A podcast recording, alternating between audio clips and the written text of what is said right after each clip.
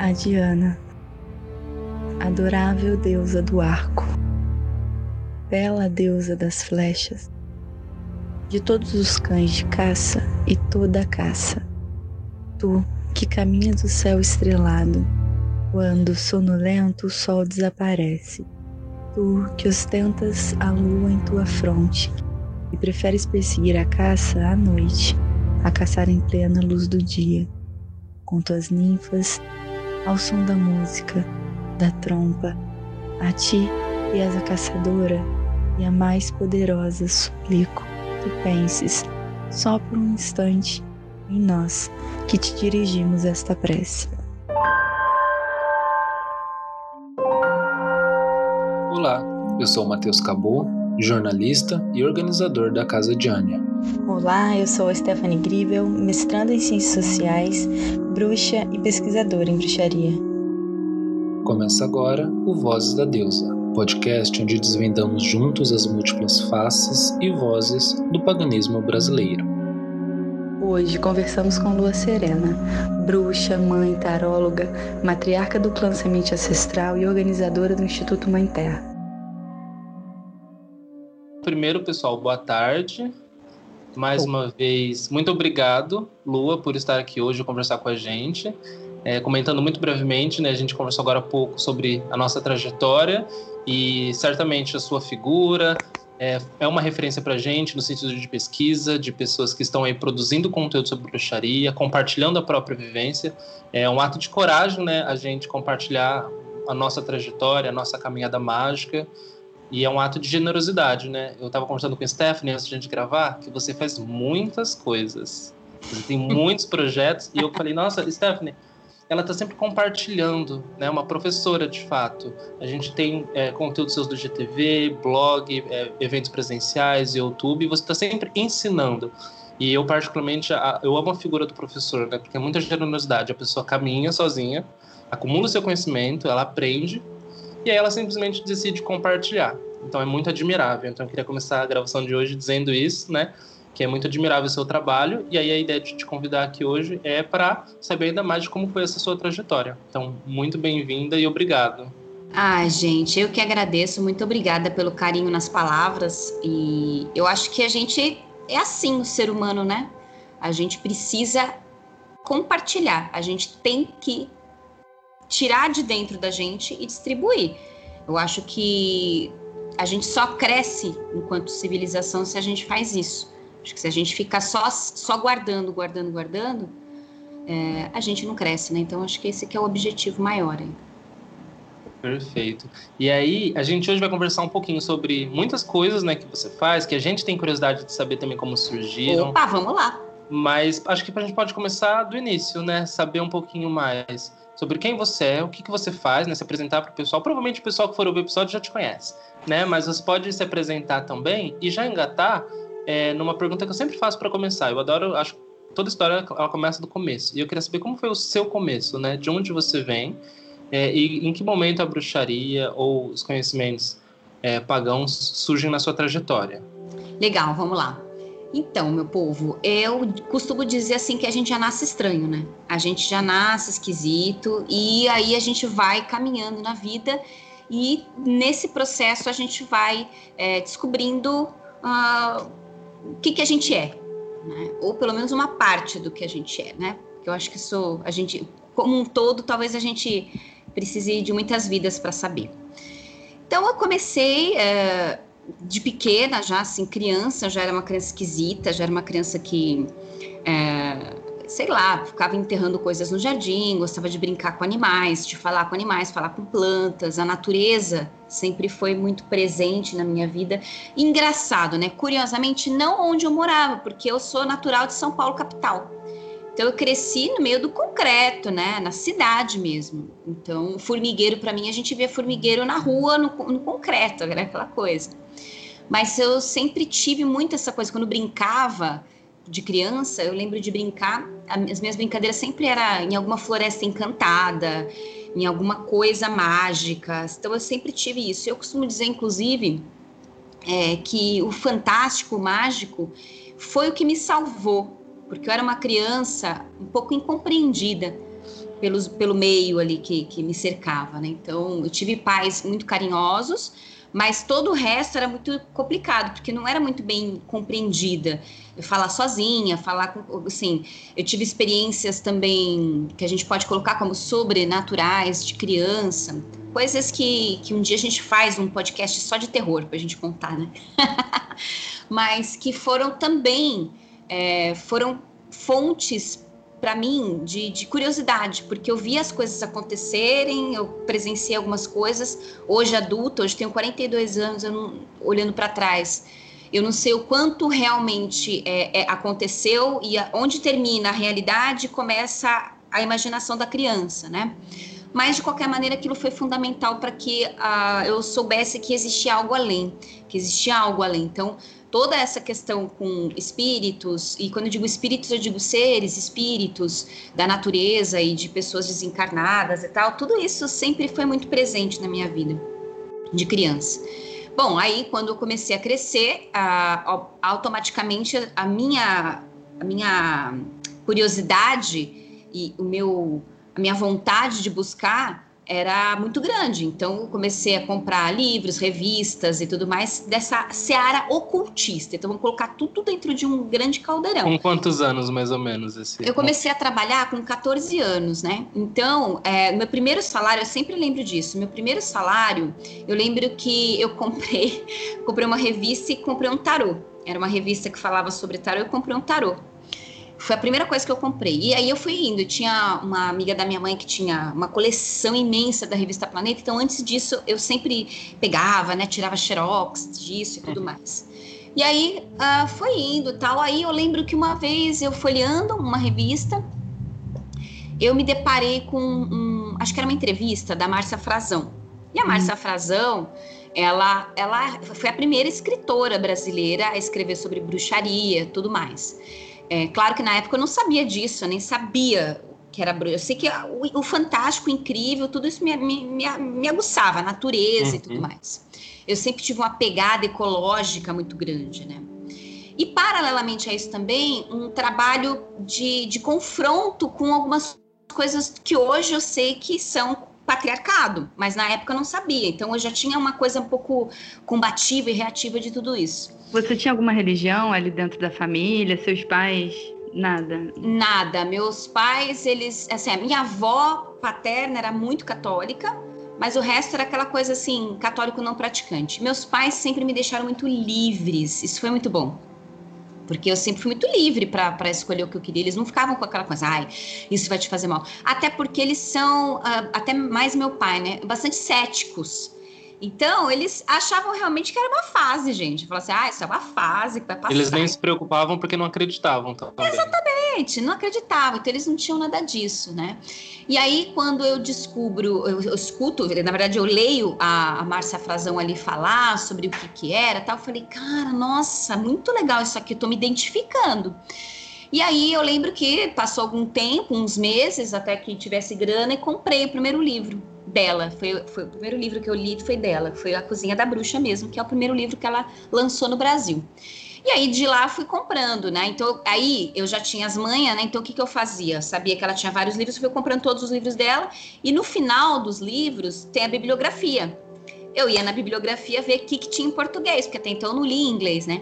Então eu ia lá, buscava em português os livros que tinha e buscava comprar ia atrás. E livros eram acessíveis nessa época? Assim, Olha, tinha muito pouca coisa, né? Então eu lembro que os livros que eu comprei, que foi citado ali por ela, foi O Poder da Bruxa, foi Feitiçaria Tradição Renovada, é, foi hum,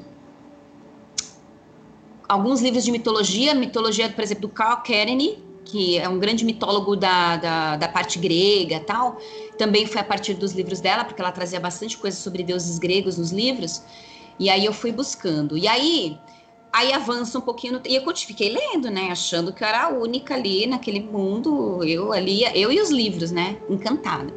Quando foi em 99, é, a gente, eu comprei um computador na minha casa. E nisso minha vida já tinha sido um caos, né? Porque eu já tinha engravidado, já tinha casado, já tinha separado, então eu já estava assim, né? Em 99 eu tinha 20 anos, exatamente 20 anos.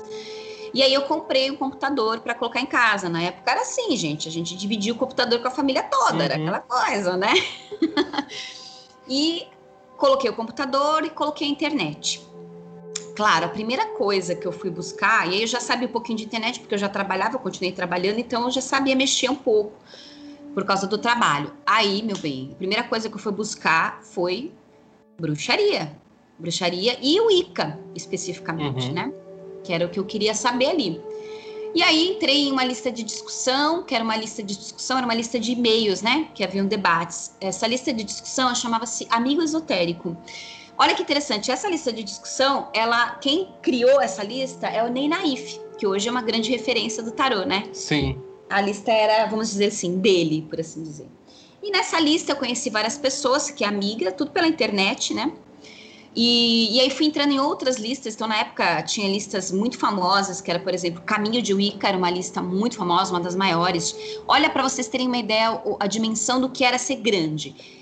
Uhum. Lista, ela era uma das listas maiores que tinha, ela tinha 4 mil pessoas. Olha, Hoje em dia a diferença, né? Olha a diferença, né? 4 mil pessoas era muita coisa. E aí fui entrando em outras listas também. Tinha uma lista que se chamava Templo da Deusa, tinha outra que se chamava Fonte de Hecate. Fui entrando em tudo, gente. E a partir daí eu fui tendo contato com outros bruxos, com outras bruxas. E aí fui tendo contato com, uh, sabendo de outros livros, né? E aumentando meu arcabouço e fui conhecendo as pessoas, né? E, Quem eram as pessoas que faziam essas listas? Olha, no o caminho de Wicca, eu a pessoa que era dono, né, dessa lista era o Vander. Eu acho que ele nem é praticante mais, né? Ele era do Rio, inclusive, ele era do Rio de Janeiro. É, a fonte de Hecate eu não lembro quem era, tá? A fonte de Hecate eu não lembro. O templo da deusa era era o templo da deusa e Abrauica, que era todo da Mavésper, do pessoal uhum. da Abrauica na época. Na época, a Mavésper e o Claudinei Prieto eram dirigentes da Abrauica nessa época, né? Depois se separaram, mas eles eram dirigentes. Então tinha também a lista, lista da Abrauica, que uhum. eu também fazia parte. A gente fazia parte de todas. Tinha uma lista, ela estava me enfiando. Era Perfeito. uma coisa impressionante. E assim foi, assim foi. Aí é, eu comecei a, a, E eu sempre fui muito falante também, né? Então, assim, eu conversava bastante ali pela internet e assim fui ficando amiga das pessoas. Tanto que uma das pessoas que eu conheci na Caminho Dica é o Elfo, que é meu marido hoje, né? Eu conheci Exato. lá. E eu tenho grandes amigos uh, que são todos daquela época lá. Tinha também na época um, uma sala de bate-papo da UOL, que era a sala de bruxaria muitos amigos meus eu fiz ali. Então, tem amigos até hoje que são dessa época, né? Então, foi assim que tudo começou. Essa foi, esse foi o início aí da minha, da minha trajetória, né? Então, bem jovem, né? Comecei bem, bem meninota, tudo. E de conhecer pessoas mesmo, eu conheci com uns 20 e poucos anos. Foi quando eu, o Elf, por exemplo, eu conheci no ano 2000. Em 99, virtualmente, pessoalmente em 2000. Então, eu tinha 21 anos quando conheci ele, né? E ele 22. Então é muito gostoso e, e, hoje, hoje as pessoas de 20 e poucos anos têm é, muito material, tem muita coisa à mão. E na época era muito difícil, então qualquer apostila, tudo. Eu tenho coisas impressas, gente, que eu imprimia na época, é, coisas de, de 1999, realmente, de trechos de livros que as pessoas traduziam, porque era difícil, né, o acesso. Eu já era uma pessoa privilegiada, nessa época, né? É, tudo bem que o privilégio de muito sangue, suor e lágrimas para poder comprar o computador, pagar a uhum. internet, mas ainda assim eu podia, né? Tinha muita gente que não podia. E, e aí foi. E aí, conforme eu fui caminhando, eu fui me compreendendo, né? Compreendendo quem eu era. E fui é, entendendo que eu sou o que a gente pode chamar assim, a estranha no meio dos estranhos, né? Eu percebi que essa, esse caráter de subversão que tem a, a bruxa é, é, muito presente na minha personalidade, assim, muito presente na minha personalidade. Claro que isso me trouxe alguns problemas, né? Claro, alguns desentendimentos, mas que para mim também foram todos extremamente importantes para o meu crescimento, porque eu acho que a gente não deve negar o conflito, né? A gente tem que entender o que o conflito nos traz. Então, quando a gente fala de público, meio público, mídia pagã, meio da comunidade, assim, é, a gente é extremamente plural, é muito diferente os caminhos, né? Então, claro que o meu jeito diferente de ser, como de outras pessoas, é sempre assim, né? Acaba gerando às vezes um pouco de, de discordância. Mas eu acredito que a gente pode aprender na discordância. Inclusive, hoje em dia, a gente tem um, um projeto, eu e uma galera aí, né? Inclusive, vocês estão convidados a fazer parte, viu? A gente tem reunido uma galera. Pagãos pela Terra, não? Não, Pagãos pela Terra é um evento. Daqui a pouco a gente conta sobre isso. Na verdade, é um grupo. A gente não tem site, não tem nada, porque a gente quer realmente que seja pulverizado, assim, que seja difuso, na verdade. É, que a gente chama de aquilo que nos une. Lembrando de uma frase da Doreen Valiente, né, que fala que aquilo que nos une é muito maior do que aquilo que nos separa. Então, a, a gente se reuniu, então são pessoas de segmentos diversos do paganismo. Então, eu e o Elfo da bruxaria moderna, tem o pessoal da TCS, que é da Wicca, uhum. tem o povo do druidismo, tem a Petrúcia, que é, é Petrúcia, o Cacaso, que são da bruxaria tradicional, tem um, um, menino que é da Reclaiming. Então, tem uma galera aí e a gente é, se reúne para conversar, né? Bater papo, assim, e. Uhum mostrar que aquilo que nos une é maior do que o que nos separa. Mas a minha história basicamente é essa, né? E, e, eu fui solitária durante todo esse período, assim, todo, todo, todo esse período. Ô, Lua, eu tava, inclusive, vendo um vídeo seu em que você comentava que ficou por 15 anos nessa, nessa trajetória solitária, né? Uhum. E você estava contando pra gente agora como a internet foi fundamental e aí você conheceu muitas listas, muitas pessoas fazendo muitas coisas. Nessa sua descoberta individual, você identificava algum caminho específico que você se afeiçoava mais, seja por ah, região, seja é. por idade, para onde foi é, estruturando ali o seu caminho individual e também em que momento ele passa a ser coletivo, porque Legal. hoje você é matriarca, acho que pode dizer assim, de um clã que tem mais de 10 anos, né, que é o Semente Ancestral. Então eu queria saber como, é, qual era o perfil da sua prática nessa caminhada individual, e em que momento você decidiu, não, agora eu tenho que me abrir para o coletivo. Legal, olha que legal isso aí, é muito interessante, gente, porque é isso mesmo. Foram, foram mais ou menos aí 15 anos, acho que um pouco mais até. E a minha prática, assim, eu comecei como acredito que a maioria começa, né? Vamos fazer os sabás, alguns esbás, que aí a gente pula uhum. alguns, né? Aí a gente fala, opa, tem que fazer e tal. Comecei assim. E aí eu percebi, e assim vocês vão perceber também que quando a gente fala de livros de bruxaria, daquilo que, que é posto no público, uh, acaba, depois de um tempinho, acaba sendo um pouquinho de tudo mais do mesmo, assim, sabe? Né? Tudo, é, tudo agrega, né? Tudo agrega, uhum. mas acaba sendo um pouquinho de, assim, tudo mais do mesmo. E chegou num determinado momento e que as minhas práticas eram assim, eu tinha uma afeição com uma deusa em específico, que é Diana, que foi a primeira deusa, é, foi a primeira deusa que eu, que eu, que eu amei, que eu conheci, eu tive experiências lindíssimas em sonho com ela, então eu tenho certeza que, que eu tenho uma história com essa deusa e ela, ela me chama, assim, e ela me emociona. Sempre que eu falo dela, eu fico Stephanie muito emocionada. é Diânica. Ah, Dianicasíssima. Foi também ela... a primeira deusa que eu encontrei, assim. É.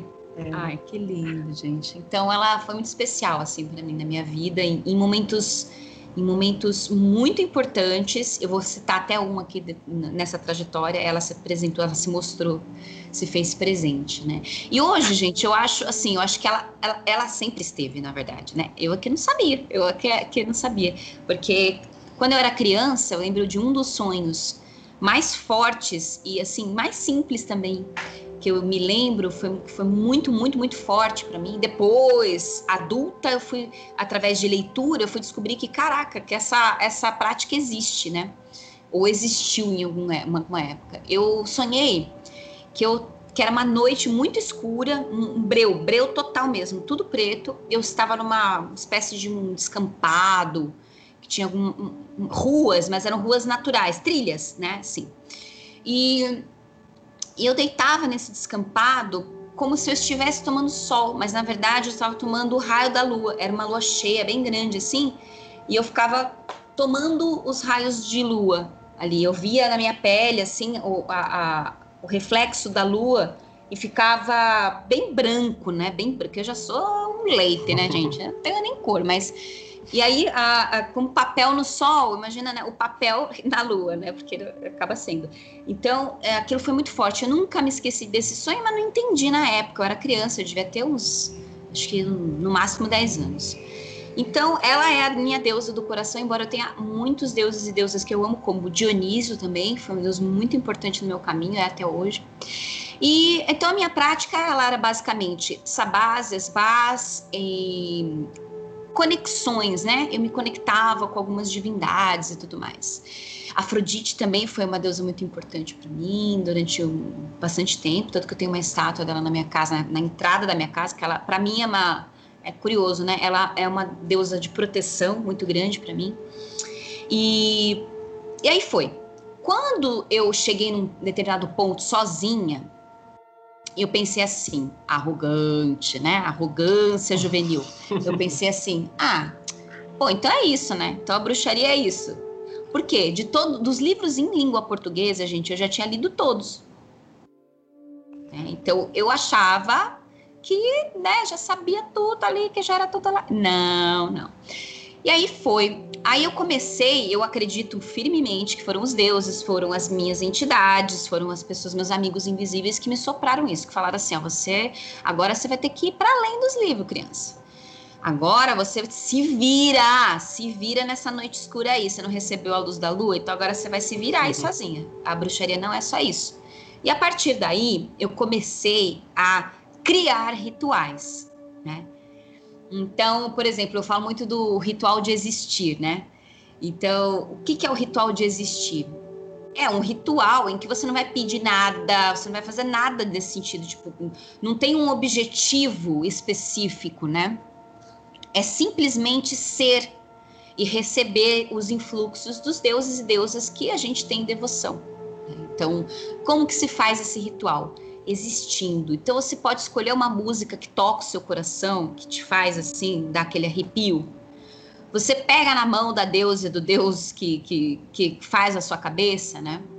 E você simplesmente se lança com eles. Né? Então é um ritual extático, ou seja, a gente se balança muito, né? E a gente deixa esse êxtase da dança tomar conta da gente e entrar em conexão.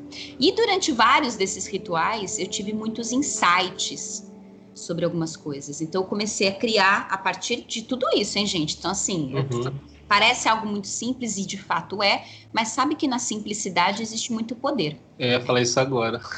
é, na simplicidade existe. E a partir daí eu tive alguns insights. Então, eu criei algumas conexões lunares então, com todas as fases da lua, então passei assim um ano inteiro celebrando todas as fases e aquelas intermediárias, né? Então, as oito fases e tal, e fui recebendo ali algumas informações. Quais são os mistérios da lua cheia?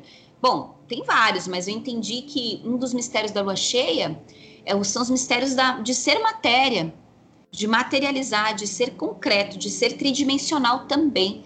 Por isso que a gente normalmente faz feitiços na lua cheia, para atrair para o concreto aquilo que eu quero, que está no plano das ideias, no plano, né, em outros corpos e tudo mais. Então, eu criei um calendário lunar para mim, então as luas, eu lembro que tinha aquele livro, o livro mágico da lua, que é um livro bem antigo, e, e, que até me desapontei um pouquinho quando li, acho que eu esperava muito dele, né? Acho que uhum. a expectativa não é ruim, mas eu esperava muito.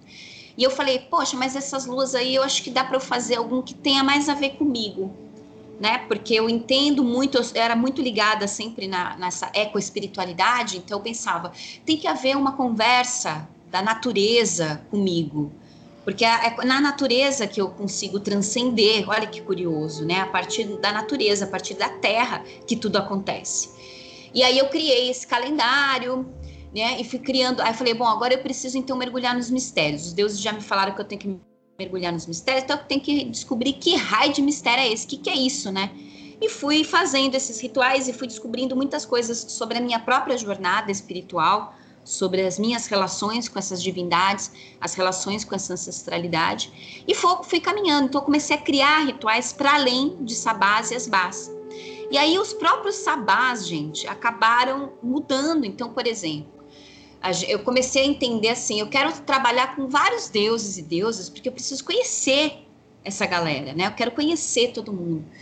Porque eu tenho essa relação de muita intimidade e amizade com os deuses. Eu tenho que chegar, não posso chegar. Ah, eu quero falar, fazer feitiço com tal deus. Tal. Não, eu quero me chegar, eu quero me apresentar, eu quero que eles me conheçam. Porque um dia, quando eu não estiver mais nesse corpo, eu estiver do outro lado, eu quero que, que eles me, me acolham, né?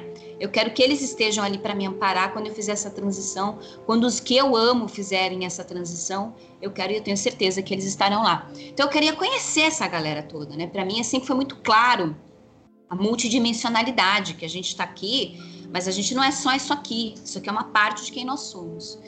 E continuei. Então, no sabás, comecei a trazer divindades. Só que aí não combinava, né? Eu fazer, pô, ah, eu vou celebrar o Beltane aqui, o mastro de maio, tal, não sei o que. Tudo bem que para mim é em outubro, porque eu tenho essa relação muito forte com a terra, então para mim tem que ter essa relação. E o que, que tinha a ver eu trazer um casal que não tinha nada a ver com aquele mastro? Então, os sabás começaram a mudar de forma. Então, não, não, eu comecei a falar, não é bem um Beltane, é um festival da fertilidade. É uma uhum. festa da vida né? Se contrapondo à festa da morte, que é o Soul. E assim foi indo, eu fui criando a minha estrutura. Mal sabia eu que essa estrutura viria a ser toda a base do próprio semente ancestral que é o meu clã.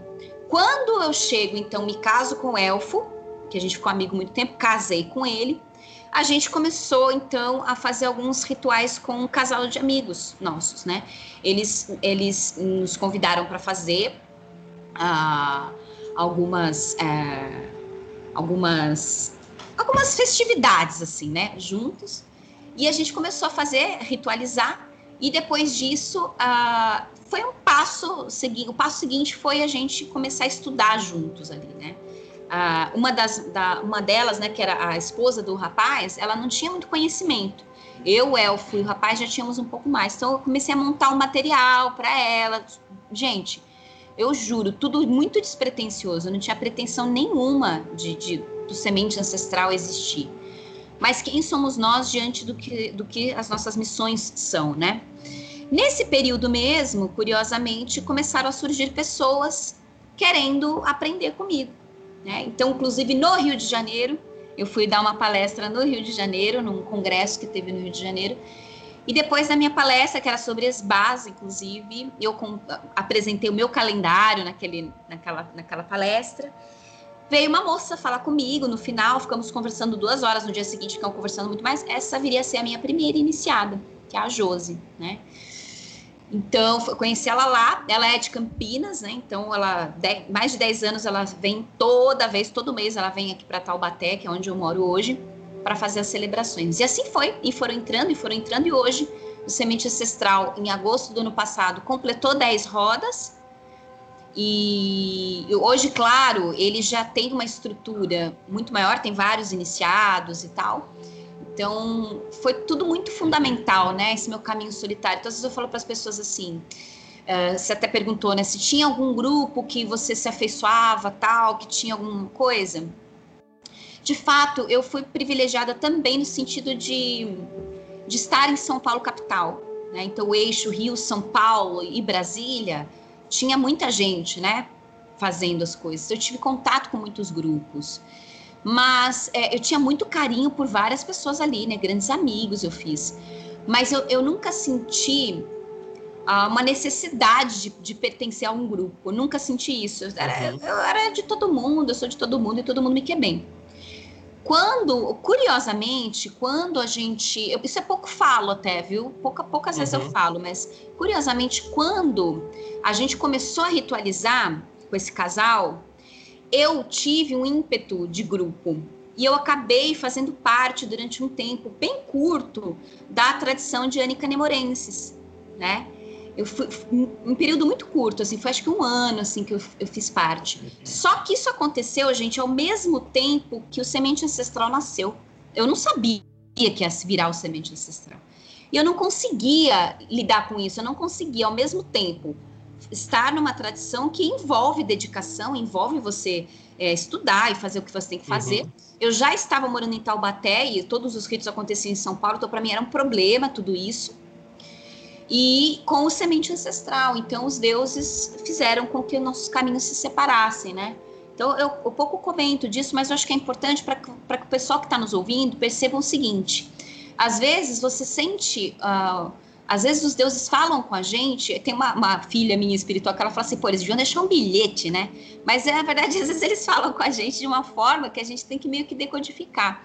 Essa minha vontade de, de grupo, na verdade, já era um chamado para montar o meu próprio grupo, né? E eu acho que isso pode acontecer com quase todo mundo, né? Com todo mundo que tem essa missão de grupo. E hoje a gente está aí mais de 10 anos e somos realmente muito felizes. A pandemia impede a gente um pouco de, de, de celebrar junto, mas estamos juntos aí. Sabe que eu estava pensando enquanto você falava? É, você teve uma trajetória, entre aspas, solitária por muito tempo. Quando você recebe esse chamado para começar um coletivo, também foi um início solitário, né? E aí, num primeiro momento, a gente poderia pensar que, que você não tivesse um mentor. Mas quando você fala, a gente vê que você tinha, que eram os deuses, né? Você, tava, você fala e dá para perceber como você estava entregue. Então você sentia que você devia fazer algo e você fazia, né? Recebeu o chamado de começar alguma coisa e começar sem questionar. Não me parece que você duvidava, né? Ou que você estivesse tirando coisas da sua cabeça. Era como se você tivesse, tivesse de fato eu acho que uma mentoria, né? Ficou muito claro na sua fala é, aí. Eu acho que a gente, a gente meio que tem um, uma, uma forma de pensar assim. É, eu não sei, eu acho que isso é uma coisa de cultura também, né? Uma coisa da, da cultura da gente, é, de que a gente precisa que alguém nos guie, uhum. né? E de fato, eu acredito que a gente precisa em vários momentos, sim, de alguém que nos guie. Daí a importância que a gente conversava, inclusive, de professor, né? É, é importante, sim, a gente ter isso, né? Se todo mundo fosse autodidata, né? Não é assim que funciona. Né? E às vezes você é autodidata para uma coisa e você não é para outra, uhum. né? Então isso acontece. Mas eu acho assim, quando a gente entra na seara espiritual, eu digo para vocês com muita franqueza, eu tenho muitos mestres e, mestras é, encarnados em pessoa, né? Eu tenho o meu próprio marido, que é meu parceiro de anos, que sempre me ouviu muito, a gente sempre trocou muito. É, tem todos os autores que escreveram, que deixaram o legado, que me ajudaram bastante. Mas, para além disso, gente, a gente precisa sim ouvir a voz dos deuses e dos mestres e de nós mesmos, porque assim, a gente, eu entendo que nós somos deuses, né? Nós somos deuses, só que a gente está aprendendo a ser, né, gente? E eu brinco, mas é real. Eu falo assim, ainda bem que a gente não tem todo o poder de deuses, né? Porque senão já pensou quanta gente que a gente ama já tinha sumido? né? Então, mas assim, acho que a gente tem que ouvir, e, e eu acho que essa questão que você trouxe também da gente não racionalizar demais é importante. Se a gente racionaliza muito, a gente não sente, aquilo, aquilo não, não reverbera. E o caminho da arte é claro que o racional é, é, importantíssimo, eu sempre friso, né? Eu falo, ser bruxo, ser espiritualista, ser é, magista, trabalhar com magia, não pode significar ser negacionista dos processos racionais, dos processos uhum. científicos. Pelo contrário, a gente consegue ver a magia, a gente consegue ver todo esse espiritual na própria ciência. Então, negacionismo com a gente não tem, né? Então, isso é muito importante. Porém, a gente tem que compreender que, é, até para que a gente pudesse se desenvolver enquanto civilização, o racional ele teve a, a, sua superestima. Então, houve uma superestima e uma valorização dos processos racionais. Isso foi extremamente importante para o ser humano, em várias searas. Só que isso acaba ocasionando, na minha percepção, uh, uma diminuição e às vezes até mesmo um, uma negação de outros aspectos do nosso ser, como por exemplo emocional. E aí você vai ver, a gente pode ver historicamente, inclusive, que, que profissões relacionadas à cura das emoções são inferiorizadas ou descartadas, ou de ah, não, isso não existe, é que bobagem, psicólogo e tal. E, para além disso, as as práticas vibracionais, né? Então, as questões espirituais, energéticas e tudo mais, tudo isso acaba sendo é, deixado de lado como se não existisse. E se você unir isso a uma cultura religiosa que é extremamente. Aqui não tenho nada contra cristão, cristãos, nada, é, pessoas que praticam as festas cristãs, de maneira nenhuma. Mas é, a gente não pode negar que não só o cristianismo, mas essas religiões, principalmente as abraâmicas, né? Elas, elas têm uma, uma questão muito assim. A única verdade é essa. Tudo que está fora daqui não existe, né? Então não existe. Você acredita, você é tonto de acreditar. Ou, ou existe, é perigoso e você deve temer. Então você tem que ficar aqui dentro. E aí, se você junta isso com todo o processo de desenvolvimento humano, você vem dessa base, a base dessa essa base religiosa, e depois você vai para um que foi muito importante a quebra, né, desse, dessa religiosidade. Você vai para a parte científica, então é, a negação de todo tudo isso e vai para a ciência. Então, no meio do caminho, a espiritualidade ficou. E na minha percepção, a gente vê o ser humano como tá, né? As doenças ah, emocionais e espirituais das pessoas como tá, por conta de não prestarmos atenção em tudo isso, né? Eu acho que o caminho do bruxo, da bruxa, tem que passar por isso. A gente precisa, você pode não trabalhar com cura, você pode não, não mas o bruxo e a bruxa, eles são pessoas que trabalham entre os mundos. O que isso significa? Significa que a gente tem que se compreender multidimensional, e a gente vai trabalhar com isso, a gente vai trabalhar exatamente sobre essas questões. Daí o caráter, inclusive, é questionador, subversivo, né? Tá todo mundo indo para um lado, você vai para o outro, né? Então você acaba vindo. É, e aí a gente tem, eu, gosto muito de estudar também esses aspectos da, da bruxaria, estudando os aspectos históricos. E aí você tem ah, mulheres incríveis como a Silvia Federici, né, escrevendo livros maravilhosos sobre a bruxa, mas sem a visão do sobrenatural e sim uma visão histórica, uma visão política, política uma visão política. E nós somos seres políticos, todo ser humano é.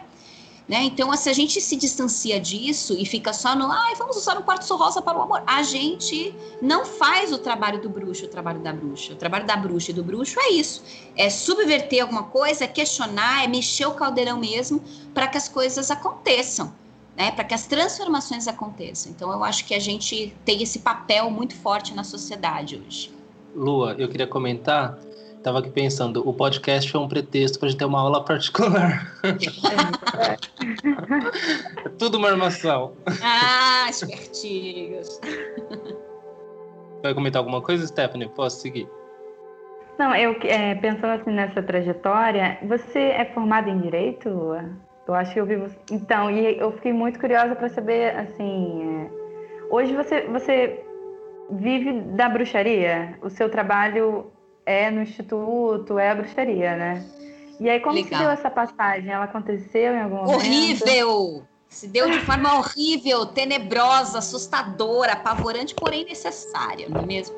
É, eu, eu, meu primeiro emprego foi na, na área do direito, foi num escritório. Então, eu trabalhei muitos anos no direito, em escritórios de advocacia ou empresas ligadas à área jurídica.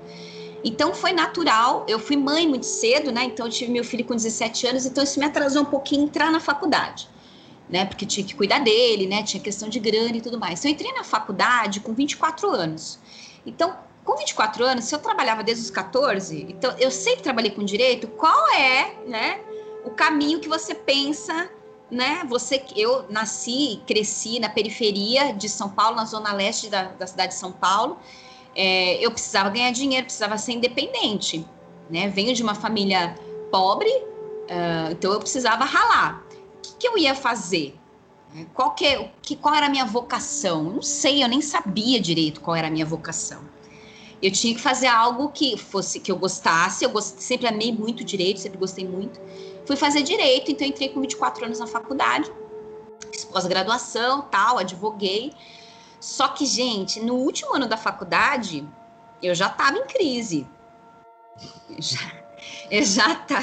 Mas a bruxaria estava ali se aparecendo sempre, como possibilidade. A bruxaria desde sempre, né? Porque com 14, 15 anos eu conheci a bruxaria, com 24, 25, 26, sempre bruxa, né? Sempre praticante. No último ano da minha faculdade foi muito, muito importante, assim. Tem o retorno de Saturno, né? Tava tudo acontecendo, tava tudo acontecendo ali. Eu tinha acabado de, de começar a namorar o elfo. E, e ali eu já estava em crise. Por quê? Porque a parte do direito que eu amo é uma parte extremamente necessária, importante, que é a parte do dever ser, que a gente chama, né? Do ideal, do mundo ideal. Né? É, E o trabalho como advogada, embora seja em origem uma profissão muito bonita, né, que advogar é dar voz a quem não tem voz. Isso tem muito a ver comigo, né, com a minha personalidade. Você vai dar voz a quem não tem voz porque não teve acesso àquele conhecimento, então você consegue defendê-la tecnicamente. Então, originariamente é muito bonito, né? Mas e aí eu fui trabalhar o que seria o sonho de, de de estudantes de direito, meu povo. Eu fui trabalhar com um cara que era meu orientador na faculdade, tinha baita de um escritório. Eu fui trabalhar com direito empresarial. Caminho dos sonhos, ali. Caminho dos sonhos, menos para mim, né? Porque eu já eu pensava assim, nossa, seria muito legal trabalhar numa ONG, seria muito legal trabalhar não sei o quê. Então eu sempre. E eu lembro até que um, um, um outro chefe que eu tinha falava para mim assim: assim você nunca vai ganhar dinheiro, menina. Você acha que trabalhar para pobre vai te dar dinheiro? E eu falava, pô, mas eu não. Enfim, essa crise existencial aconteceu, mas eu, era, eu fiquei, foi muito desesperador, porque eu tinha uma criança, né, na época, um adolescente para sustentar, foi muito difícil. Mas essa crise estourou mesmo e, e eu não consegui dar continuidade na minha carreira como advogada. E eu gente, aí eu continuei advogando para pobre, para amigo pobre. Aí até hoje eu advogo para amigo pobre. Mas é, eu sempre tive, paralelamente a isso, né, meu, meu, emprego, em toda a minha vida pretérita, eu fazia cursos, gente, que eu achava que era pro meu deleite. Então, ah, aparece um curso de meditação, vou fazer. Um curso de numerologia, ai, vou fazer. Um curso disso. Então, eu era Maria Cursinho, fazia curso de tudo nessa área esotérica, né? E assim, achava que era pro meu deleite. Quando existe a quebra real mesmo da minha profissão, foi extremamente difícil, traumático, um momento muito difícil da nossa vida, inclusive financeira, eu precisava pagar a escola do meu filho. E só o dinheiro do Elfa, a gente já era casada na época, não dava. E eu falava, caramba, eu tô agora aqui no interior, saí de São Paulo, capital, agora tô aqui no interior, ninguém me conhece como que eu vou fazer para trabalhar, né? Não conseguia mais emprego como advogado, os deuses sabem o que fazem, né? Começa a fechar a porta, é, e é, tem uma música da Katy Perry que fala meio isso, né? Quando as portas começam a se fechar muito, você tem que perceber se de repente você não está no corredor errado, né? E exatamente isso. Então eles fechavam para falar, minha filha, não é aqui que você tem que ir, não é aí. Eu falei, eu tenho que ganhar dinheiro, vou fazer o quê? O que, que eu sei fazer além de advogar? Eu sei tarô. Não conheço ninguém aqui em Tauba, Texas, que é como a gente chama carinhosamente essa cidade hoje, né? Mas, mas, mas, mas, eu conheço algumas pessoas na internet, né? Eu sou muito falastrona, então eu vou jogar. E comecei a dar aula de tarô. E deu muito certo. Eu consegui pagar a escola do Alessandro, que é meu filho. E aí a gente começou, eu comecei a dar cursos, cursos, cursos de tarô online. E aí a gente começou a montar aqui na nossa sala uh, alguns cursos assim com pessoas próximas. O Elfo foi dar um curso também é, na parte de bioenergética para um rapaz e aí nasceu o Instituto Mãe Terra. Né? Na, começou na sala, depois foi para a garagem e hoje a gente tem três salas aqui. A gente construiu a casa em cima e a escola é toda embaixo, né? É, e assim foi. E aí eu comecei também a fazer atendimentos terapêuticos, atendimentos de aconselhamento que a gente chama de psico, psicoterapia holística. E aí a gente começou a montar cursos e chamar outros profissionais para dar aula aqui com a gente. Então hoje se fala assim, Lua, hoje você vive da bruxaria? Eu digo, da bruxaria eu não vivo, porque assim, da bruxaria no sentido da minha religião. Por quê? Hum. Dentro do semente, eu não cobro um tostão para ninguém. Eu nunca, num, e nunca cobrarei, isso vai ficar gravado, e vocês podem ter certeza que quando eu dou minha palavra, eu dou minha palavra, né? Nunca cobrarei nada relacionado à parte sacerdotal. Não porque você acha que é muito horrível e nojento que faz isso, não. É um voto meu. Isso eu nunca cobro. Então eu não cobro absolutamente nada para os meus filhos do semente. Eu, eu, brinco, né? Eu falo assim, gente, ó, mil reais cada um, eu não vou precisar mais trabalhar, tá? Né? São mais de 20 pessoas, né? Então eu fico tranquilinha, dá para ficar tranquila. Mas não, isso não faço. Mas, uh, e assim, até mesmo eventos, coisas relacionadas à bruxaria, não, não, não, não cobro, né? Então, o Pagãos pela Terra, por exemplo, que a gente estava comentando, é um evento anual que a gente faz. Esse ano, o ano passado foi online, esse ano não sei como a gente vai fazer, né? Mas também é gratuito. Tem, eu dou todo ano um curso gratuito também sobre bruxaria e paganismo para explicar o que, que é, para desmistificar e para ajudar as pessoas que às vezes não têm grana para pagar um curso. É, tem o grupo de estudos do Semente Ancestral uma vez por ano, que a gente abre inscrições, inclusive agora em fevereiro vai abrir as inscrições. Enfim, tudo gratuito, mas no paralelo, sim, né? É tudo que a bruxaria me deu, né? Eu sempre digo para as pessoas, o pessoal fala da bruxaria e tal. Meu, a bruxaria só me trouxe bênção, só me trouxe coisa boa, gente. Não me trouxe nada de ruim.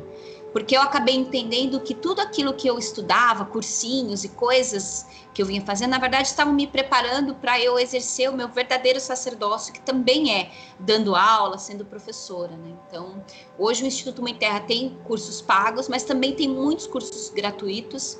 E a nossa, a nossa pegada também tem muito a ver com se não é acessível para pobre, porque eu fui uma pessoa muito pobre, o Elfo foi uma pessoa muito pobre. E então, se não é acessível para pessoas como nós éramos, então não é o que a gente quer fazer. Né? Então a gente sempre põe preços realmente assim que são acessíveis para as pessoas e coisas gratuitas também, porque eu, a gente pensa que essa é a nossa missão de vida, né? Não está separado, entendeu? O que eu ganho dinheiro e o que não tá tudo junto. E hoje é assim que, que eu vivo. Sempre lembro do Evangelho de Arádia quando você fala sobre isso. Sim. E o Gerardia fala muito, né, sobre essa vocação da bruxa. E Diana também é super subversiva mesmo, né? É bem a figura Adoro. da bruxa. Stephanie, vamos para a citação? O que, que você acha? Sim. Então, perfeito. A Stephanie comentou, né, que é, a gente ia pedir para você trazer uma citação. Todo mundo que vem conversar com a gente, desde o episódio zero, acho que a gente também trouxe lá no episódio zero, uma citação. E aí você fica super convidada para ler essa citação e, na sequência, comentar o porquê dela. O mundo matriarcal é geocêntrico no amplo sentido que significa que a realidade tangível e visível é a fonte das formas mais elevadas de manifestação, a saber, os fenômenos espirituais que nela surgem. No mundo matriarcal, portanto, a mulher como vaso não é criada pelo homem, nem a partir dele, nem lhe serve como objeto de suas intenções de procriação. Ao contrário, é esse vaso que contém o caráter misterioso da transformação, que dá origem em si e de si ao masculino. Página 64 do livro A Grande Mãe, do Eric Neumann, que eu escolhi para ler para vocês. Para mim é extremamente importante, porque ah, enquanto bruxa, enquanto mulher, eu acho que a gente tem um, um a gente tem uma. Fico até um pouco emotiva com isso, né? Porque é, a gente tem uma responsabilidade muito grande de falar da mulher, de falar da mulher para além do objeto. Então, eu vejo que a gente foi objetificada durante bastante tempo. E isso criou feridas muito grandes na gente. Inclusive, a sacralidade da mulher como vaso foi transformada e tão simplesmente num algo, algo a ser usado para que o masculino cresça, para que o masculino seja o protagonista. E quando a gente pensa nas sociedades que a gente pode chamar de matriarcais ou matrifocais, a gente fala de o elemento coletivo, a gente fala do elemento da terra como sagrada. Se a gente for pensar em tudo que, aconte que aconteceu no decorrer da nossa história civilizatória, de degradação com a terra, que é identificada como feminino, a gente vai encontrar isso também no corpo da mulher, no corpo feminino. Né? Então, uh, o estupro, o aviltamento, uh, desrespeito, uh, padrões de beleza postos, o que, que é bonito, o que, que é valorizado numa mulher. Então, eu penso que como bruxa, a gente tem que refletir sobre isso e a gente, ainda que não seja para buscar um matriarcado, eu acredito no, no, equilíbrio. Eu acredito em masculino, feminino e tudo que há no meio, né? Porque masculino, feminino e tudo que há no meio, porque não, não tem só isso. Eu acredito numa dança dessas energias e não numa guerra dessas energias. Mas para que isso aconteça, a gente precisa tocar na ferida. A gente precisa realmente, de fato, é, falar, né? Que a figura da mulher que foi desrespeitada, que é desrespeitada até hoje. E aí a gente vê na própria figura da bruxa, quando você tem a ideia de, da bruxa velha, ela é má, né? Uma bruxa velha malvada. O homem é sempre o mago sábio. A mulher era perigosa. Então a gente precisa rever isso, a gente precisa de fato transformar isso. E a gente transforma isso a partir das nossas ações. E é por isso que eu trouxe esse, esse trecho para vocês hoje. Nossa, eu achei fantástico, porque a bruxaria ela é subversiva, ela é libertadora para homens e mulheres, né? Mas para as mulheres ela, ela tem uma carga até para quem não é praticante de bruxaria, né? Essa, essa figura que a gente traz com a bruxaria moderna, essa ressignificação da imagem da bruxa, ela é incrível para qualquer mulher, praticante ou não de bruxaria, né? Você se agarrar a uma nova ideia de sagrado, né? Um sagrado que ele não é só usado e criado a partir do homem, né? Exato. Que... É e uma das coisas que me encantou e que me me conquistou foi isso, porque eu, eu não sabia que chamava isso, né? Mas eu não me sentia representada nas religiões cristãs. Não me sentia representada. Eu queria, eu entrava na igreja, eu sempre queria ver as santas, mas, né? Eu sempre queria ver as mulheres ali, porque hoje eu sei que era para gerar gerava a identificação em mim, menininha.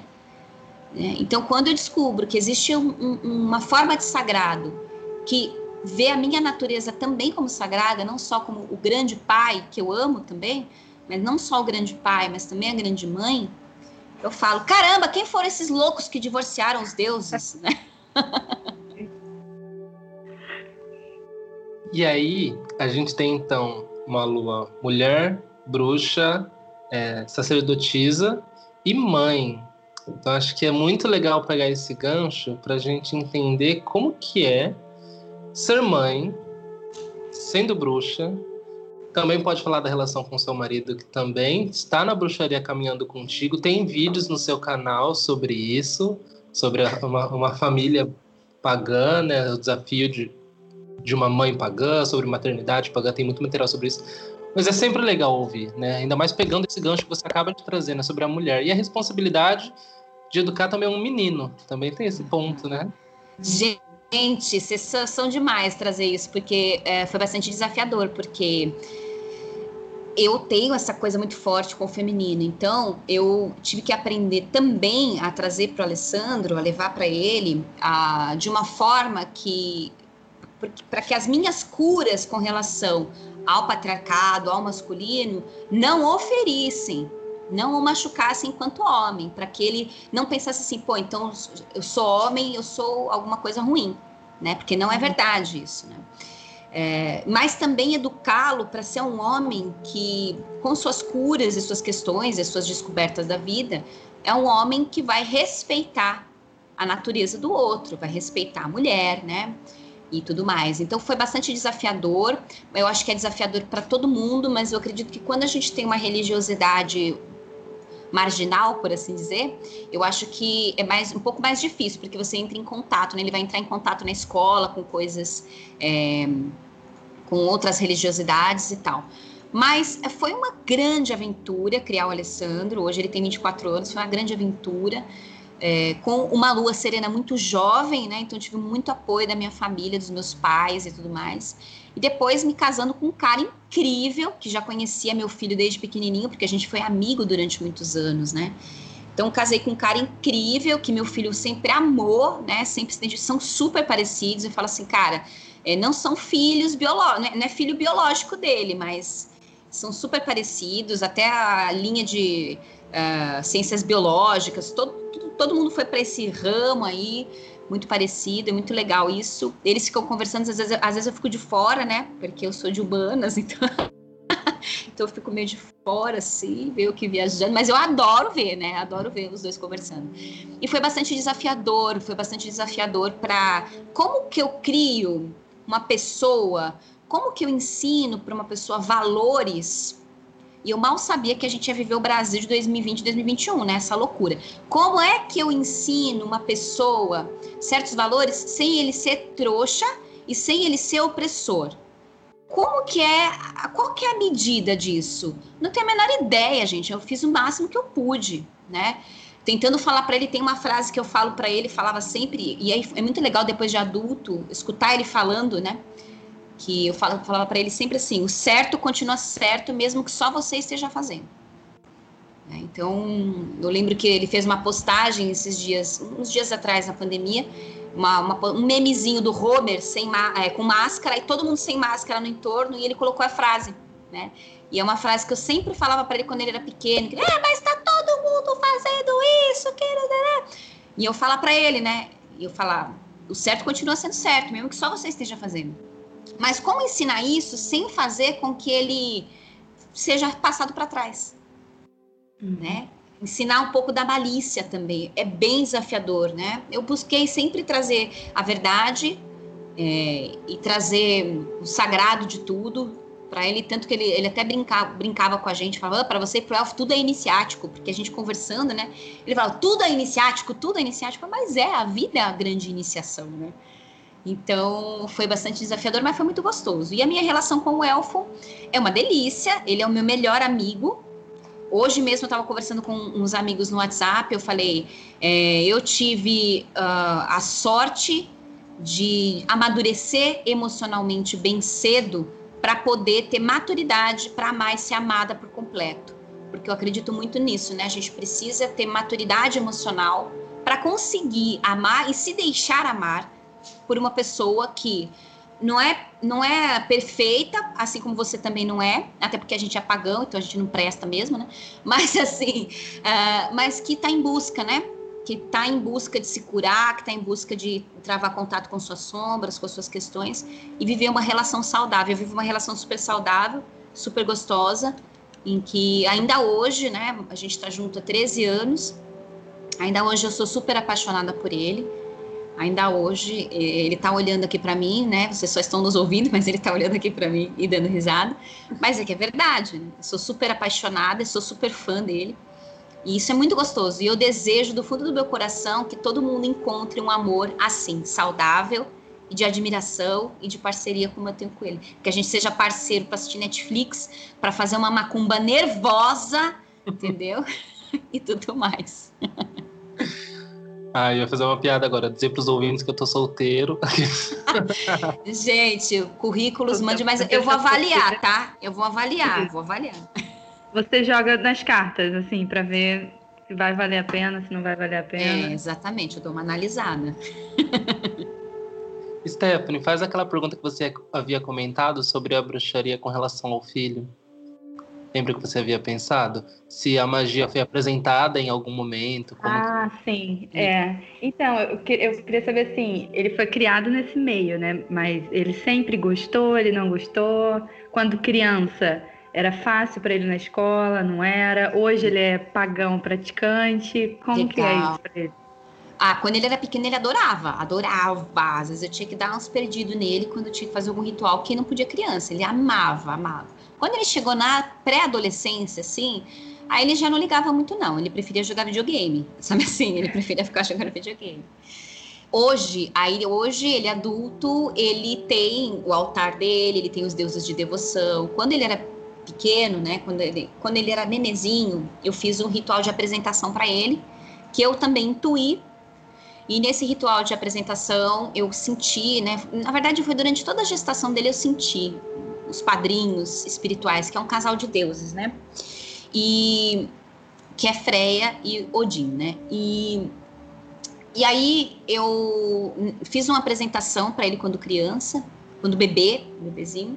Só que o que me foi muito forte ali foi que eu só revelasse para ele os padrinhos e tudo mais quando ele fosse adulto, né? Depois que ele tivesse passado pelo rito de passagem de, de jovenzinho para adulto, que foi quando ele fez 18 anos. Na menina é muito mais é, fácil você marcar por conta da menarca, né? O menino, eu penso que é interessante você ver a, a, o desenvolvimento corporal. Então você tem que ver como que desenvolve. Quando o corpo se tornar um corpo de adulto, tá na hora de você fazer. Né? Então você vê os pelos, você vê todo o desenvolvimento do corpo, que para de ter aquele corpinho é, de criança, meio adolescente, sim, e vai para um corpo de adulto. Aí, na minha percepção, era quando eu tinha que fazer o rito de passagem. Isso aconteceu quando ele estava com 18 anos. Aí eu revelei para ele que eram os padrinhos. E curiosamente, esses deuses, ele não sabia, né? Nunca soube. Ele, ele adorava esses deuses, gente. Né? Porque ele sempre teve contato com, com esse mundo, né? Quando eu conhecia a bruxaria, de fato, assim, eu estava grávida dele então, uh, ele sempre gostou desses deuses. Ele tem uma tatuagem aqui em honra a esses deuses e tal. E, e aí, quando eu revelei para ele, ele ficou super feliz. Hoje ele tem um altar dele no quarto dele. Ele não mora mais com a gente, ele mora em São Paulo. E lá tem é, as figuras lá dos deuses, tem as runas dele que ele gosta bastante, tal. Ele é todo voltado para esse lado. E hoje, assim, ele não tem uma vocação como eu e o Elfo, assim, sacerdotal, essa coisa de é, ter grupo, fazer parte de um grupo e tal. Mas ele é bastante pagão, né? Então, por exemplo, se ele tem que tomar uma decisão, ele pede ajuda para mim, para eu dar uma a, a, vou abrir tarô para dar uma olhada o que está se apresentando, aconselhamentos, valores. Ele ele tem valores muito, muito, muito, muito arraigados mesmo que eu passei para ele. Então, por exemplo, ele é um menino é, gente, eu brinco assim, eu brinco assim, que eu e ele, né? A gente não pode colocar uma camiseta da CBF que vão confundir a gente com uma determinada galera aí que a gente não quer ser confundida, por causa da nossa cara, né? Mas, mas ele não tem nada disso. Então, ele é uma pessoa assim, ele, ele conseguiu muito bem dividir, saber dividir a gente com os filhos.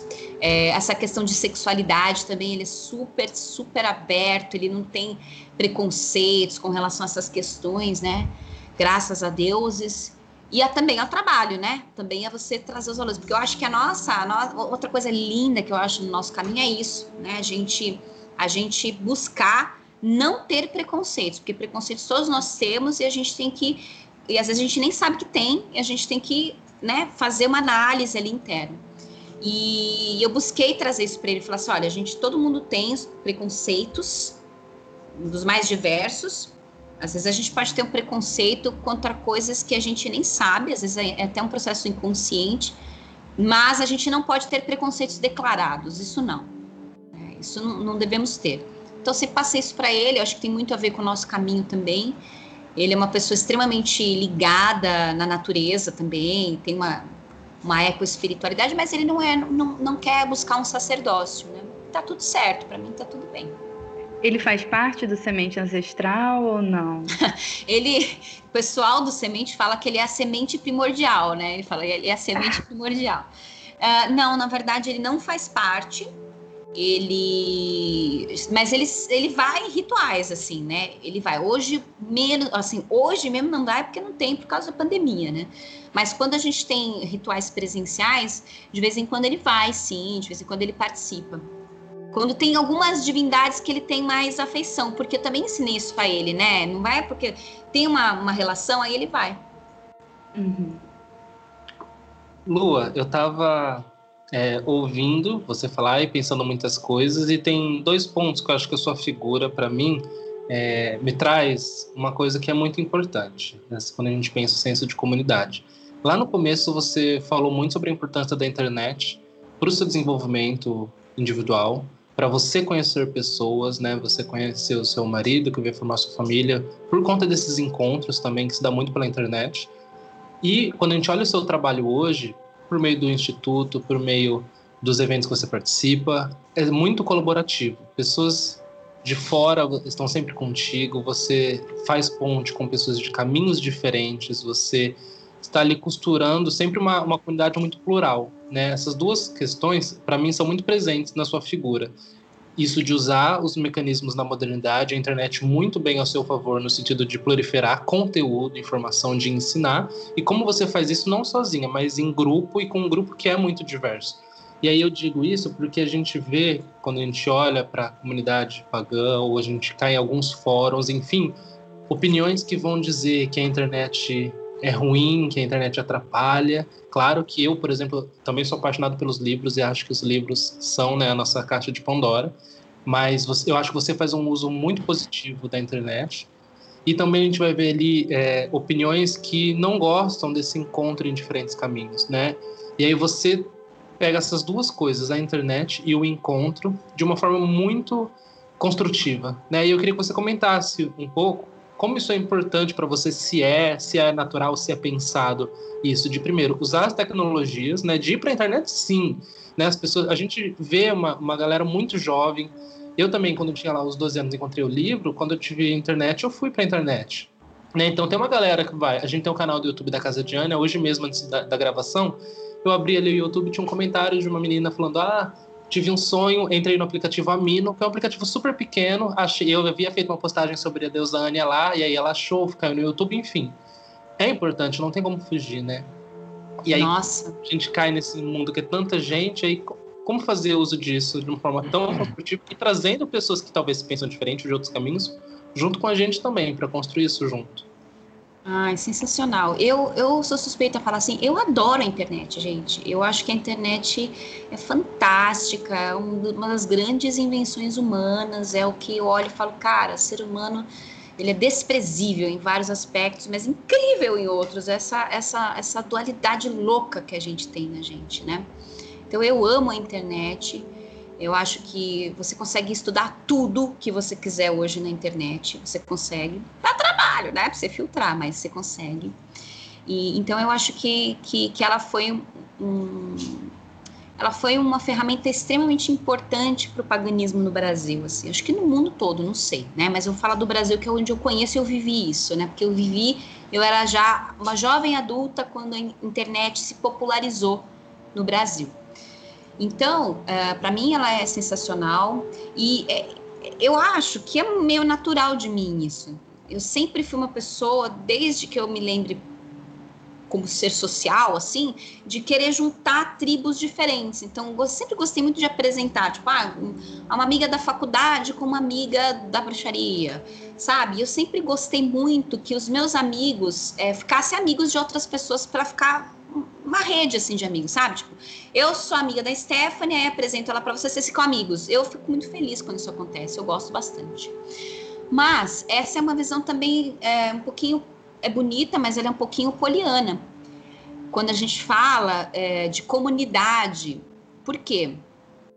Porque aí, quando a gente tem uh, um, um, grupo de pessoas é, falando, discutindo e apresentando ideias sobre qualquer coisa, a gente pensa, quando a gente é jovem assim, a gente pensa, ah, mas poxa, mas no caminho espiritual não deveria ter isso. É claro que vai ter. A gente vai ter uma coisa que se chama briga por protagonismo, briga por poder, quem que vai pautar, quem que vai fazer, o que vai acontecer. E isso tem relação, isso tem relação com a natureza humana, né? Tem relação com, com a gente realmente, é, de alguma forma, querer é, domínio, dominação então rola um pouco disso, uh, eu vejo que, que em qualquer grupo humano, qualquer grupo de seres humanos, mesmo que seja, ah, mas nós estamos todos aqui seres espirituais maravilhosos. E, e na verdade, a, a grande realidade é que a internet ela, ela mostra muito, muito claramente, uh, que nós somos seres sociais. A gente gosta de tudo isso. E aí eu vejo que tem uma questão muito forte, por exemplo, as redes sociais, elas trazem pra gente, um, elas trouxeram uma, uma coisa um pouco egocêntrica, né? De, de, de, ser ouvido. Então, todo mundo é ouvido, todo mundo tem algo. Diga o que você está pensando, né? Compartilhe com o mundo as suas ideias. E aí, isso dá um, um, uma, um senso, eu acredito, um, uma noção equivocada de, de super importância. Entende? De uh, popstar, uma coisa assim. E se perde um pouco realmente a partilha. Né? Eu acredito que eu ainda tenho uma visão um pouco poliana no sentido de que eu penso que talvez no início as pessoas comecem querendo partilhar, querendo conhecer, querendo estar em comunidade. Depois elas entram um pouco nessa onda de, de querer o um protagonismo. Eu acho que isso, é, bom, quando se faz um bom trabalho, legal, né? Mas é, quando você fica só, por exemplo, eu quero aparecer a qualquer custo, a qualquer custo significa a qualquer custo mesmo. A custo, inclusive, de não, não partilhar algo bom. Então, eu acho assim: se eu não tiver algo bom para partilhar, algo legal para partilhar, eu prefiro ficar na minha. Né? Eu acredito que todo grupo de pessoas, em maior ou menor grau, a gente pode crescer muito, mas tem um grau de toxicidade. Todo grupo humano. Por que, que eu digo isso? Porque eu digo, até analisando é, o desenvolvimento social, né, o contrato social, a democracia e tudo mais, é, é, tem uma gera uma toxicidade, né? Será que todos aqueles indivíduos toparam fazer realmente porque toparam fazer, porque realmente se engajaram ou porque, ah, então tá, eu não vou deixar de fazer porque senão eu não vou mais pertencer. Então, é, e aí a gente vai vendo as coisas se desenvolvendo na humanidade. E dentro do nosso, da nossa comunidade, que se desenvolve muito na internet, né? A gente se desenvolve muito na internet, a gente vê o microcosmo de tudo isso. Então a gente vê é, essas coisas acontecerem, né? Eu gosto mesmo de unir tribos, eu gosto de ouvir outras pessoas, eu gosto de aprender com outras pessoas. Tem pessoas que eu super admiro e que eu aprendo com elas o tempo todo. E, e eu partilho o que eu acho que pode ser interessante para as pessoas. Né? E eu acho que a internet é uma ferramenta incrível para que a gente faça isso, né? Para a gente poder dialogar e, e passar o nosso ah, o que não posso dizer se é um legado, né? Não sei se é um legado. Pode até ser, mas o legado eu vou saber se é depois, né? Nem vou saber porque nem vou estar aqui, mas é, o que a gente acha que é produtivo para o outro. É, eu acho que é por aí. Vou puxar aqui então uma, uma pergunta que é classicona. Já vou adiantar que a gente já vai caminhando ali para o encerramento, para também não te prender muito, claro. É, mas aí, muito pegando esse gancho, eu e Stephanie, a gente ainda está engatinhando, apesar de termos um caminho, ainda é um, um, caminho, né? A gente ainda não sabe onde vai dar. E tem muitas pessoas que chegam até nós, que chegam em produtos como um podcast, são pessoas que estão bem, que também estão caminhando. Qual tipo de conselho você daria? Show. Olha, conselho que eu dou é o seguinte: é o básico que todo mundo fala é estude, então, assim, precisa estudar. Então, é buscar, buscar bons livros. Eu sei que é difícil, né? Tem, tem um, mercado editorial no Brasil é difícil pra caramba. Muita coisa não tem em língua portuguesa, mas tem bastante coisa, dá para vocês fazerem bastante a festa, tá? Então, estudar bastante pelos livros. Antes de você buscar estar em um grupo de forma é, a fazer um compromisso com o grupo, tá? Então, tipo, fazer um compromisso mesmo. É, namore bastante, entendeu? Namore grupos. É, vão, então às vezes tem algum ritual que você pode participar, vai naquele grupo, sente. Porque às vezes o grupo é maravilhoso, mas pertencer a um grupo é pertencer a uma família, o negócio é muito sério. É, é sério. E assim, pode deixar marcas muito tristes na gente, sabe? Pode afastar a gente até do caminho, achando que o caminho é isso, e não é. O caminho não, não são as pessoas. Isso é muito importante, né? Não é sobre mídia, não é. A bruxaria não é sobre isso. Ela não é sobre aparecer, ela não é sobre aquela bruxa popstar curtir o seu post. Não é. Essa parte é uma parte gostosa, bacana do social. Mas não é. Não deixe de praticar né? Então, estudar é muito importante, mas vocês precisam praticar, senão a gente se torna um bruxo enciclopédia, né? Sabe tudo, mas não pratica nada. Então, vocês têm que praticar, sabe por quê? É no ritual, é na prática. Quando eu digo praticar, é não só praticar feitiços, magia, tô falando praticar rituais para abrir os canais de vocês, para abrir a percepção de vocês. É, é ne, são nesses rituais, é na prática que vocês vão sedimentar todo aquele conhecimento que você adquiriu estudando, que você adquiriu lendo, que você adquiriu ouvindo um podcast, que você adquiriu vendo vídeos no YouTube. É no ritual que aquilo vai fazer sentido. Eu sempre falo assim, ó, fazer sentido não é fazer pensado.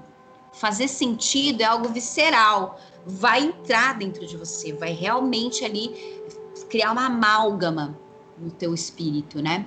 E a partir da prática. Sem a prática, você fica com conhecimento, que é muito legal, é bacana, mas qualquer pesquisador vai ter o mesmo conhecimento que você. Qualquer pessoa que pesquise vai ter. O que vai diferenciar você é, realmente de um pesquisador para um bruxo, uma bruxa mesmo, é você fazer da sua vida o ritual, é você fazer a sua prática.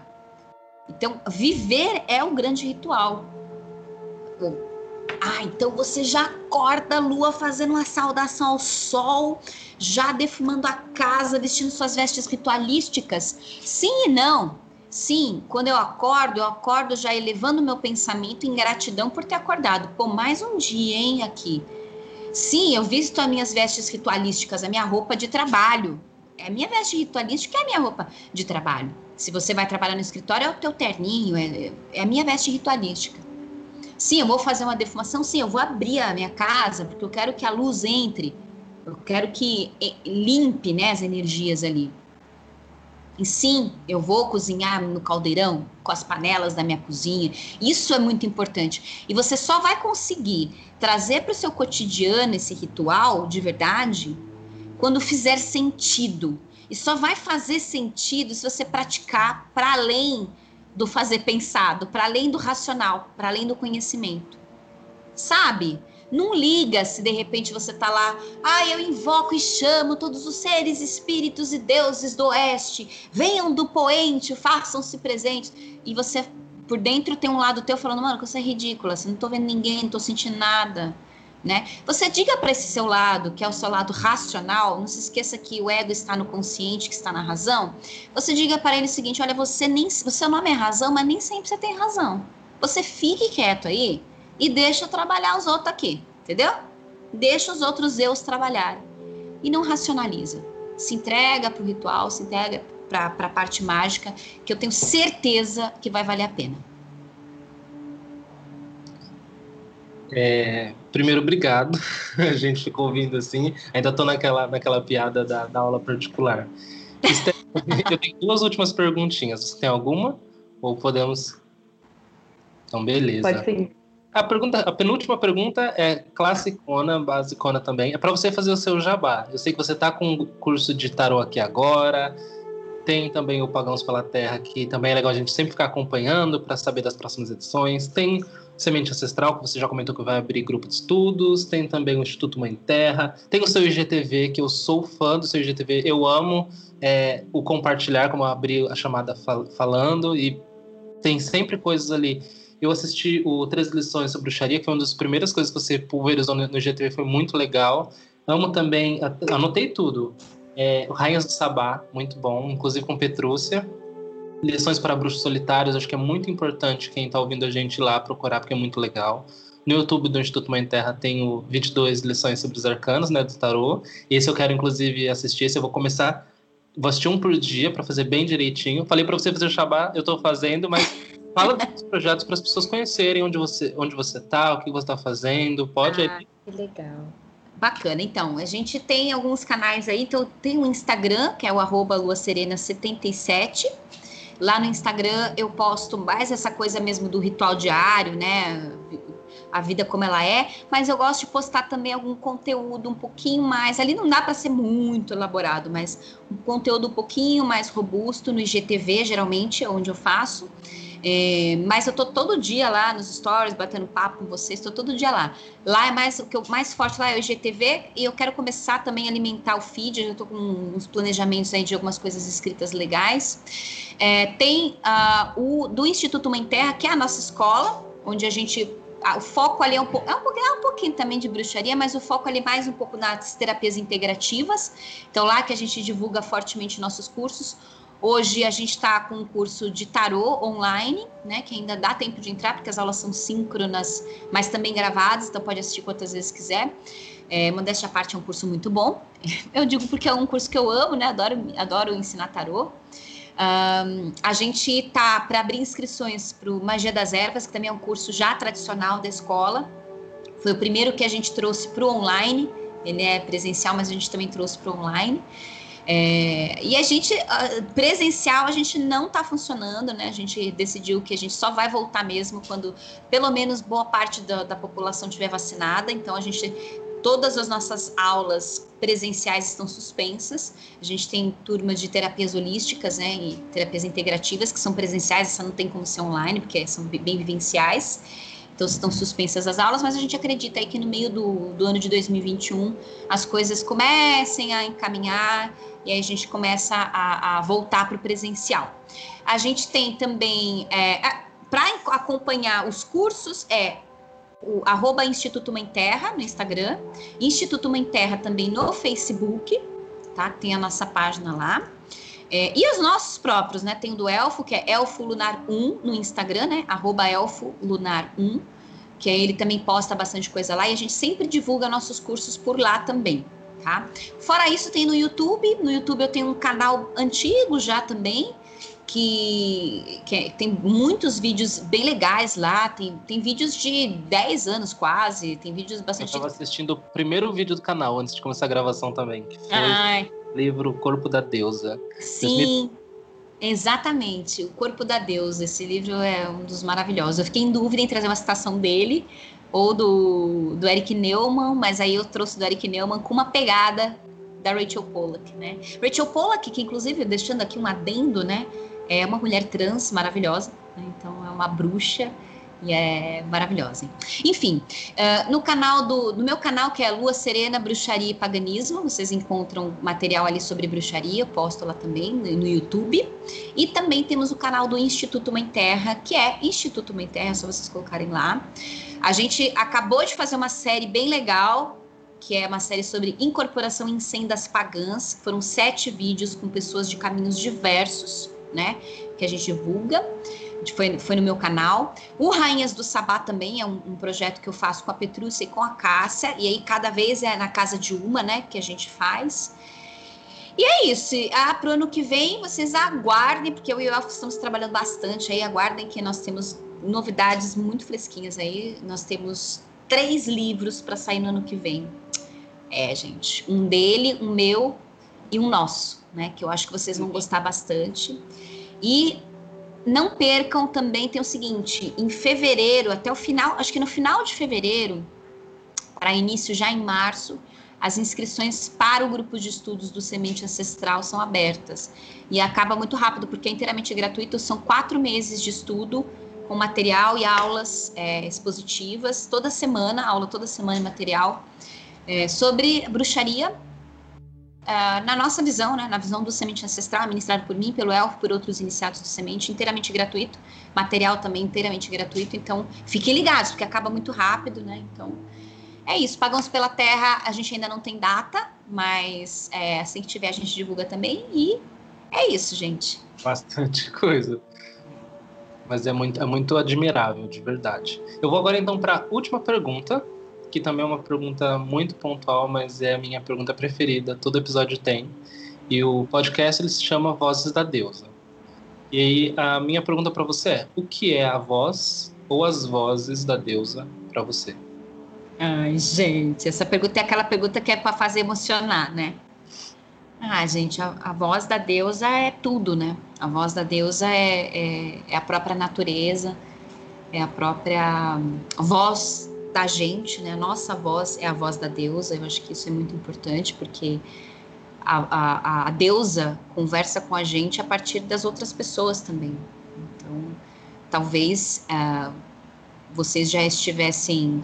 Às vezes a gente está andando na rua, né? E a gente escuta uma conversa no ônibus. Sem querer, a gente escuta uma conversa. E aquela conversa, ela vai fazer todo um sentido para você. Né? Para mim, isso é a voz da deusa. Sempre que isso acontece, é a voz da deusa ali para mim. A voz da deusa é a, a, intuição, então é aquilo que, que lá no fundo do teu coração dá aquela trancada ou dá aquela impulsionada, é a voz da deusa, é a voz da deusa dentro da gente. E a voz da deusa também, e vou fechar contando uma história de Diana para vocês que foi num momento muito importante da minha vida em que eu ouvi a voz da deusa. E eu acho que pode ser importante para vocês também eh, essa partilha, porque durante a nossa vida, se a gente se entrega para um caminho espiritual, a, então é para a vida toda. E a vida toda a gente espera que sejam muitos anos, né? Então, durante esses anos todos, ah, vão haver momentos de dúvida, vão haver momentos bastante sombrios, Vão haver momentos de silêncio completo da voz da deusa, vão haver momentos de crise, de tristeza e de dor.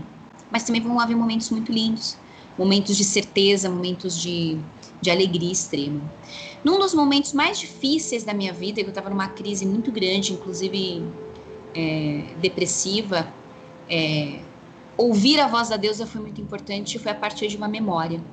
Me lembro que num dos meus livros das sombras, que com os anos, não é que a gente é maravilhosa, não, é que com os anos você vai acumulando livros das sombras. Ele terminou com o registro de um sonho que eu tive. Foi um sonho em que uma grande lua cheia se apresentava assim numa janela. E eu chegava nessa, nessa janela e eu ficava como se eu tivesse num torpor. É, como se eu tivesse usado ayahuasca, alguma um estado alterado de consciência ali no sonho, uma tontura, uma vertigem, olhando para aquela lua cheia. E era tão grande que parecia que eu podia tocar nela. Né? E no, no meu, junto comigo tinham muitas crianças, assim, né? Eu era adulta e tinha muitas crianças, elas ficavam brincando comigo e tirando, brincando assim comigo, só que eu ficava entorpecida com aquela lua. Então aquela imagem da lua se tornou um rosto feminino. Só que era um rosto extremamente assustador. Só que lindo ao mesmo tempo. Era lindo, só que era assustador. Me dava uma sensação de morte muito grande. E, e naquele momento ecoou uma voz assim, que veio da lua, mas ecoou em tudo, dentro de mim, fora, em todo lugar ecoou uma voz que eu nunca mais me esqueci, que era uma voz assustadora, porém, porém muito acolhedora, que falou assim: Olha, não esquece, você sempre será minha filha e eu sempre serei sua mãe. E, pum, o sonho mudava. Né? E esse foi o meu último registro nesse boss. E depois disso, a minha vida, ela aconteceram muitos problemas, gente, muitas coisas a ponto de entrar em uma depressão ferrada. E aí, eu, no meio dessa depressão triste tal, eu pego esse boss é, para arrumar, ele cai, e eu nem lembrava desse sonho, e ele abre exatamente nesse momento, assim, nesse, nesse, nesse, nessa descrição, né? E para mim, eu tenho certeza que é Diana, porque as crianças têm uma relação muito forte com Diana, né?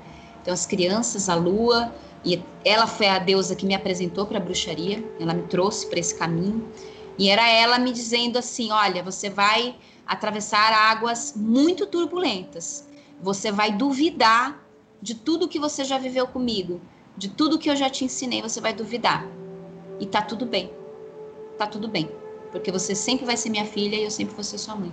Então, quando a gente duvida das coisas, não é porque a gente está desonrando o nosso caminho, é porque a gente é um ser questionador, a gente é bruxo.